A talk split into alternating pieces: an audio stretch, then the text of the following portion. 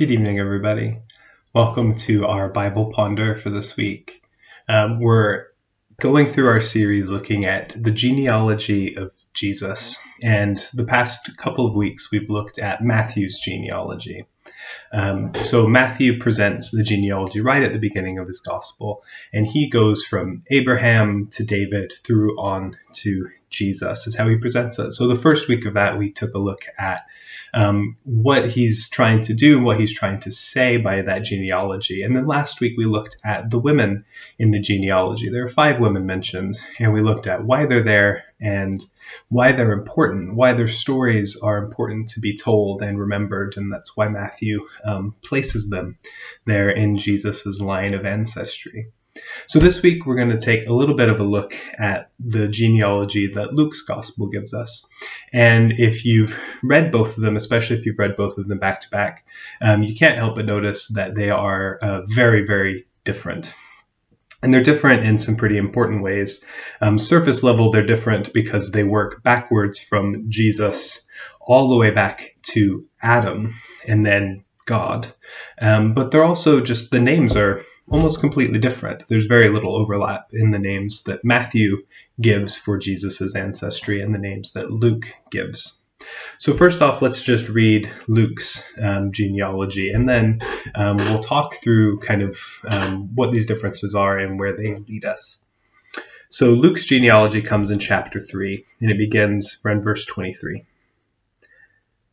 Jesus was about 30 years old when he began his work.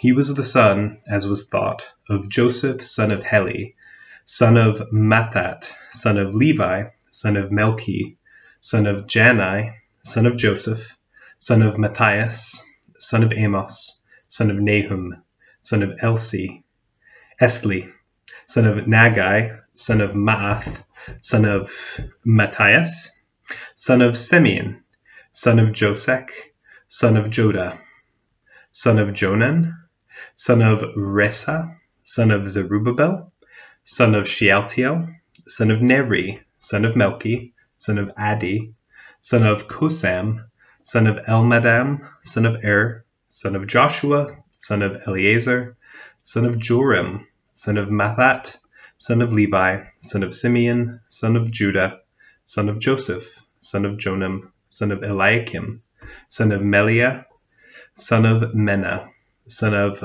Mattatha, son of Nathan, son of David, son of Jesse, son of Obed, son of Boaz, son of Salah, son of Nahshon, son of Amminadab, son of Admin, son of Arni, son of Hezron, son of Perez, son of Judah, son of Jacob, son of Isaac, son of Abraham, son of Terah, son of Nahor, son of Serug, son of Reu, son of Peleg, son of Eber, son of Shelah, son of Cainan, son of Arphaxad, son of Shem, son of Noah, son of Lamech, son of Methuselah, son of Enoch, son of Jared, son of Mahalaleel, son of Cainan, son of Enos, son of Seth, son of Adam, son of God. Whew. So we get a lot of names there in that genealogy, and you can see where the overlap is. There you have David, son of Jesse, son of um, Obed, son of Boaz. All of that is the same, but there you have um, his David's son, who is Jesus' ancestor, listed as Nathan, not Solomon. And then it goes all the way back again through Abraham, but then back through Noah, and then even through names that are, are famous in other ways like Enoch and Seth, and then, of course, Adam, the Son of God. So, what's going on? Why the differences? Well, first of all, we don't really know why the differences are. The differences could be in the fact that neither of them are perfectly correct genealogies. So it's not that one is right and one is wrong, but it could be that they both are the best reconstructions that the authors could have done, or that they're just constructing it to put it there. And the point is not the accuracy of the names, but the point is um, the overall effect that they're creating. There are some theories about why there might be differences that have to do with um, marriage, as it's called, where um, inheritance would go through one certain ancestor, but the actual biological father might be that person's brother. And because of the first man not being able to um, provide a child with the, his wife, his brother was then obligated to provide her an heir, and so that might happen. Um, that's some of the theories, and those go back um, quite a few centuries. There are um, lots of other things about the difference in who, like, you know, different transcription errors, whether uh, scribes over the centuries maybe made a mistake here or there with certain names, and then Luke is looking at different historical manuscripts than, than Matthew is, or, or different things like that. Whatever the theory, the, the differences are, are quite massive. Even just to Joseph's father is different. So even right off the bat, in what could have been living memory for, for Joseph and, and Jesus and, and his followers, the the changes are already there. So then we need to look beyond. If we can't reconcile the differences or kind of say why, we need to look at what is Luke saying versus what Matthew is saying. So for Matthew's genealogy, we talked about two things covenants and promises. So for Matthew, he is drawing a very um, Hebrew sort of genealogy for Jesus that goes back through the kingly line of David, all the way back to Abraham, the father of all of the nation. And so what's important for Matthew is these epochs of promise from Abraham to David to the exile and through then to the ultimate coming of the Messiah.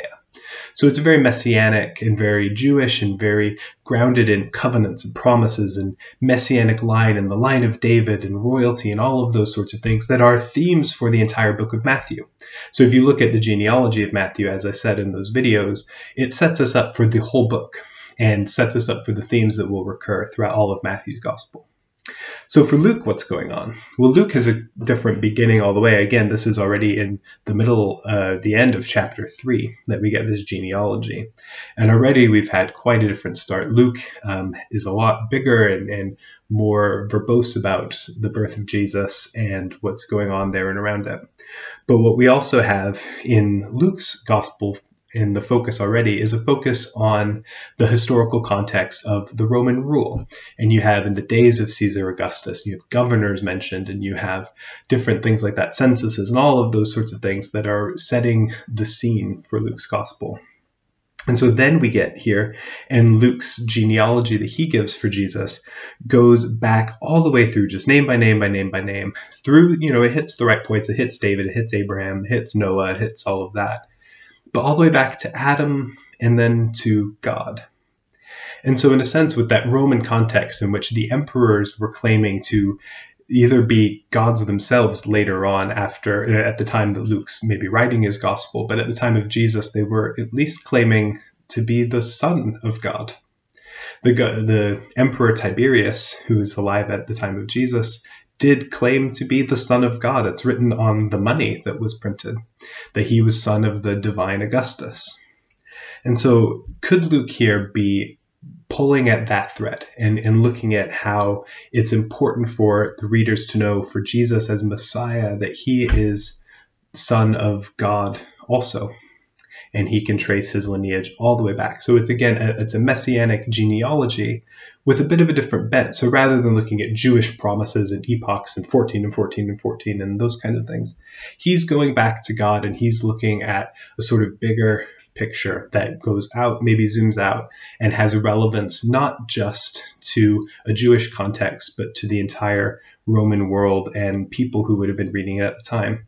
Luke is a Gentile himself. He's a native Greek writer and speaker. And so Luke's gospel is much more polished and fluent Greek than Matthew's. Matthew's um, definitely has a sense of, of for one, it being probably being translated um, from Aramaic, but written by someone who's not a native Greek speaker. But Luke is a Greek speaker. In fact, he's likely a doctor of some sort. So he's, he's intelligent and he's he's um, cultured and he is from the wider Greek and Roman world. He's not a Jew um, in the sense that Matthew's gospel is very, very um, Jewish and centered in that sort of tradition. So we're looking at different things. And so it's not necessarily the, the most helpful thing to just hold the genealogies up next to each other, kind of point to the names, like, oh, look at the names, look at the names here. Because both of them in their Gospels are putting the genealogy there for different reasons. And so for Luke, in the wider context, his genealogy and the way he presents it has more of a meaning for for a wider Greek audience in terms of tracing it back through the, the same points, but all the way through to God. And again, keeping the messianic faith, keeping the David and Abraham and all of that, but looking kind of a bit wider.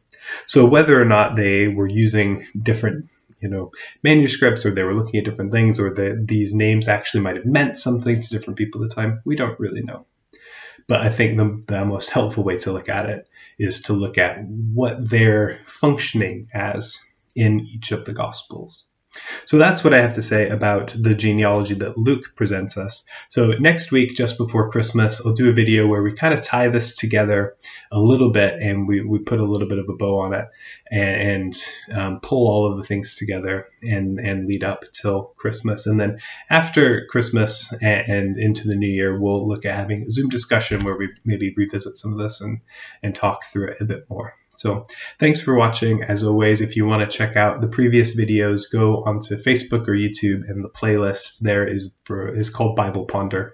And you can find all of the previous videos um, up there. And you can watch through all of them to your heart's content. But thanks for joining us this evening. Have a good night.